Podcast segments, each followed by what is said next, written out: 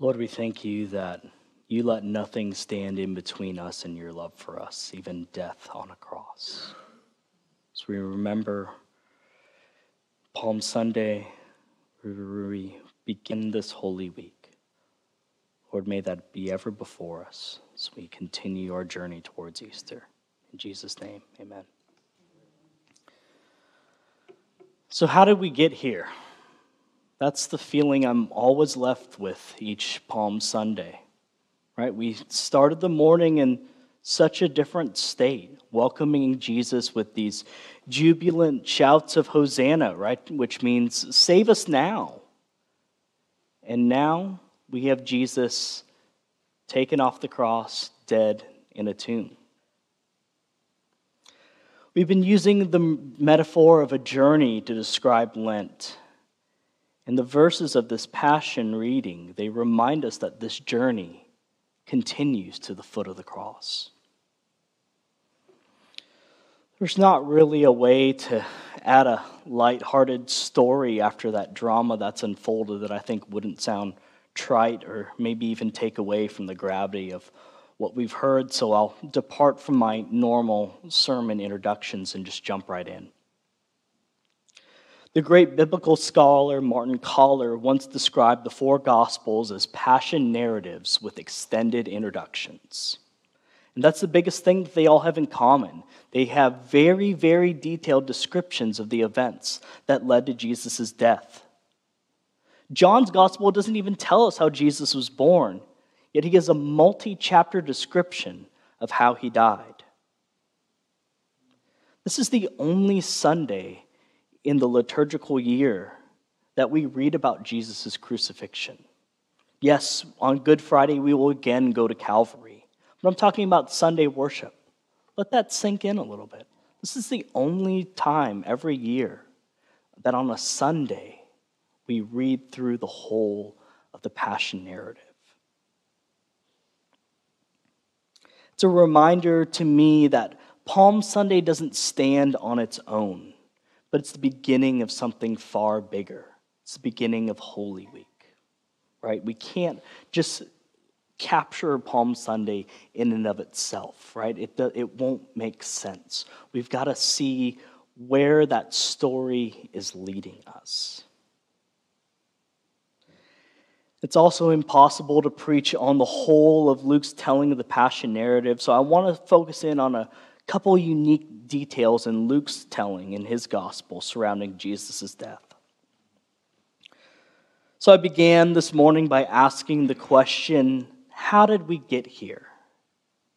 And what's interesting is Jesus actually gives us a really clear answer in Luke's gospel for the events that we have seen unfold before us.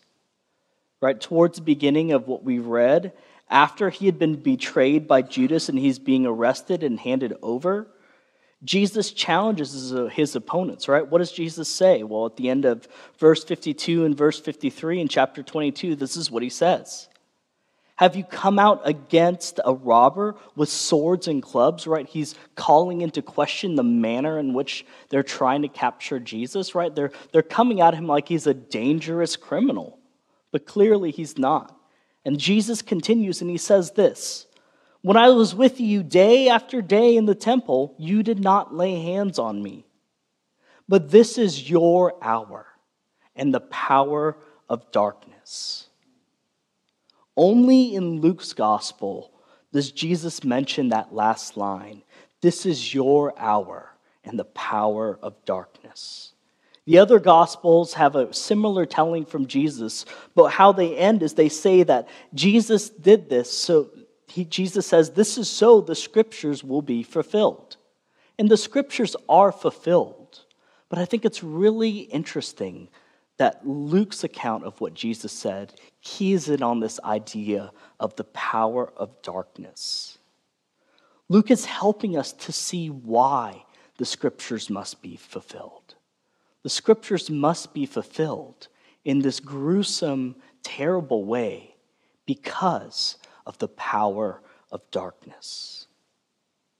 We've gotten to this place of Jesus having to die because of the dark power of sin in the world. Now, when we are talking about sin, I want to be clear that this is more than just the wrong things that you or I have done. There's a popular way of defining sin where we look at the etymology of the word that's used in the Bible to, describe sin, hamartia. And when we translate that as sin, the, the description that often gets used is this idea, right, of missing the mark. Have some of you heard that before? Even the word picture that comes with this idea of missing the mark, it's, it's a, of an archer, right, in a misguided shot, right? They've missed the mark. They haven't hit what they've tried to attain. And I think that we minimize the impact of sin if we think about this missing of the mark, this concept purely as an individual. Yes, Jesus absolutely died for the times where I haven't been truthful, where I've broken the speed limit, right? Maybe when I've spoken ill of others. Every single one of those times I've missed the mark, Jesus has died for that sin. But those things, in and of themselves, right, the things that I do wrong that miss the mark, the things that you may do wrong that miss the mark, they're actually symptoms of something bigger, much larger. Sin at its core, it's not missing the mark in terms of our own morality alone, but it's a larger missing of the mark in terms of the way that God created humanity to function and live in the world, right? That's where it's this bigger thing. That's where it's not just the individual sins that we do that Jesus dies for, right? He's, he dies for all the ways we as a humanity, right, and collectively, those individual sins, right, they become a lot worse. In Genesis chapter 1, God creates humanity in his own image. And the reason that God creates humanity in his image is that God always intended to relate with with us humans, right? He created us in his own image so that we might properly relate to God and then reflect God's goodness back into the world through our actions. Right? That's why God created people. We were always made to be in relationship with God.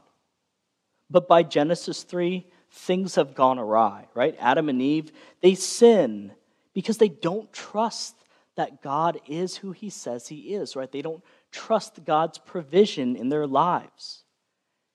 And thus, in their sin, right?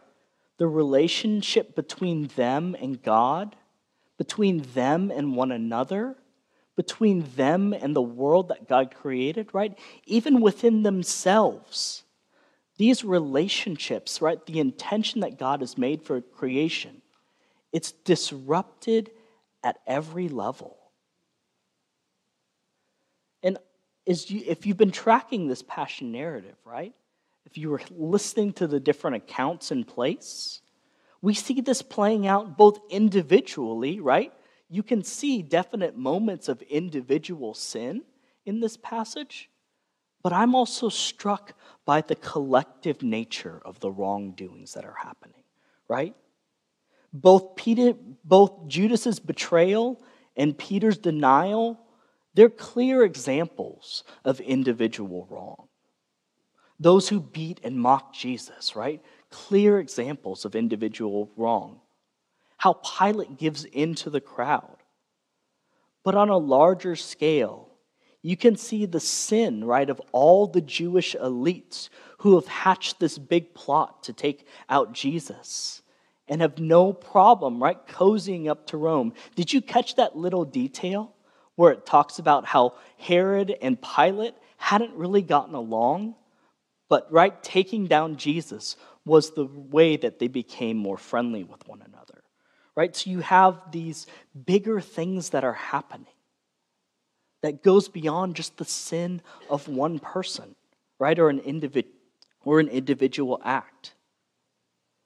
This is both an individual and a collective abandonment of God's intention for humanity right? We're seeing how this continues to play out in our world today, right? The war crimes that are happening in Ukraine, right? If you look it up, there are all kinds of terrible stories that are out there about the things that Russian soldiers are doing to innocent people in Ukraine. I don't need to spare you those details, right? You can look them up, they're out there. And we see it in ourselves, right? How are we invited to enter into this passion narrative? We say, crucify, crucify him, right? We are not exempt. This isn't a us and a them thing, right? Those who have killed Jesus, it's not them out there, right? We are part of this whole story of the collective sin, of this abandoning of God's way. Yet, in spite of all of this, God has not abandoned his people. God promised to work through Abraham's descendants to one day save the whole world. And the culmination of that promise is Jesus, right? A descendant of Abraham in the people of Israel. Even though Israel failed time and time and time again to collectively live up to this call in which God created humanity for. So, what does God do? God sends his own son to be the Messiah, right? The savior of his people because of his great love for them. In sending his son to be incarnate in the flesh, Jesus is bringing a new way of relating with God, of living into his image.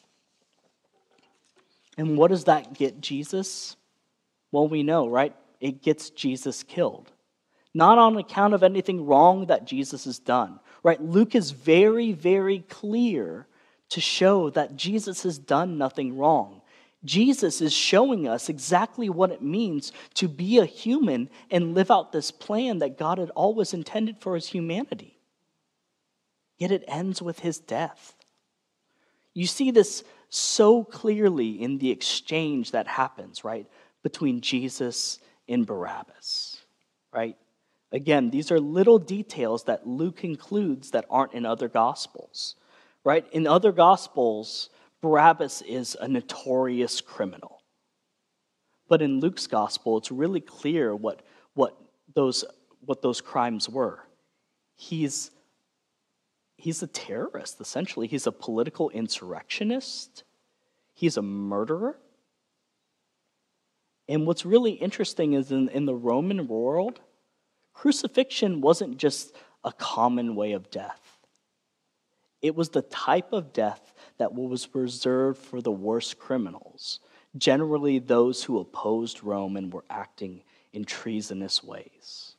So, do we see what's happening here? On the one hand, there's Jesus, right? And Pilate knows Jesus is innocent.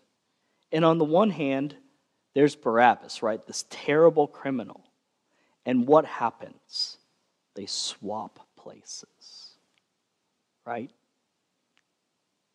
Jesus dies the death that Barabbas deserved to die. In a, in, in, in, on a bigger scale, right? Jesus dies the death that all of rebellious Israel and all of rebellious humanity before God deserves to die.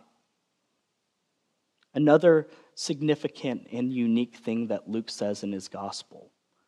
He has a word from the cross from Jesus Forgive them, for they know not what they do.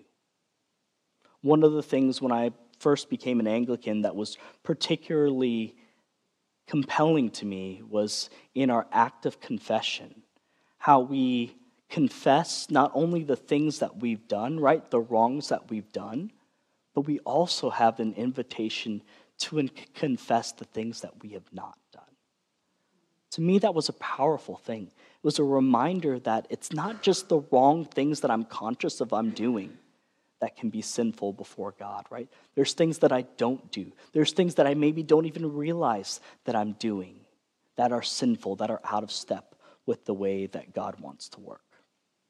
Fleming Rutledge, who's a amazing preacher, maybe one of the best preachers that we currently have alive today, has written a, a giant book on the crucifixion. And in looking through it and in, in preparing for my sermon today, I was really struck by this quote that she writes Were it not for the mercy of God surrounding us, we would have no perspective from which to view sin, for we would be entirely subject to it. This is the reason for affirming that whenever sin is unmasked and confessed, God's redemptive power is already present and acting. And that's where how we've gotten to where we are. It's a terrible thing to look upon this cross. But in the cross, right? This in this mysterious way that we don't understand, that we see Paul attempting to explain just a little bit in Philippians chapter 2, right? The cross is God's answer to the horrors of the world, to the power of sin and darkness, to the wrongs that we do, the ways that we miss the mark, both individually and collectively, right? In standing in Barabbas's place, in our place, in Israel's place, Jesus represents himself as Israel's true Messiah, right? But in Jesus, and again, right, we don't see the full power of this until a week from today. There is a new power at work, stronger than death and evil in our wrongs.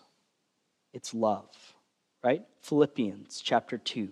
Christ humbles himself despite his innocence, and he dies this terrible death on the cross. And in the end, he is exalted and we are exalted with him. We make the story our own by living out of the power of the cross. God has made the way, and that way just happens to be a cross. In the name of the Father, Son, and Holy Spirit.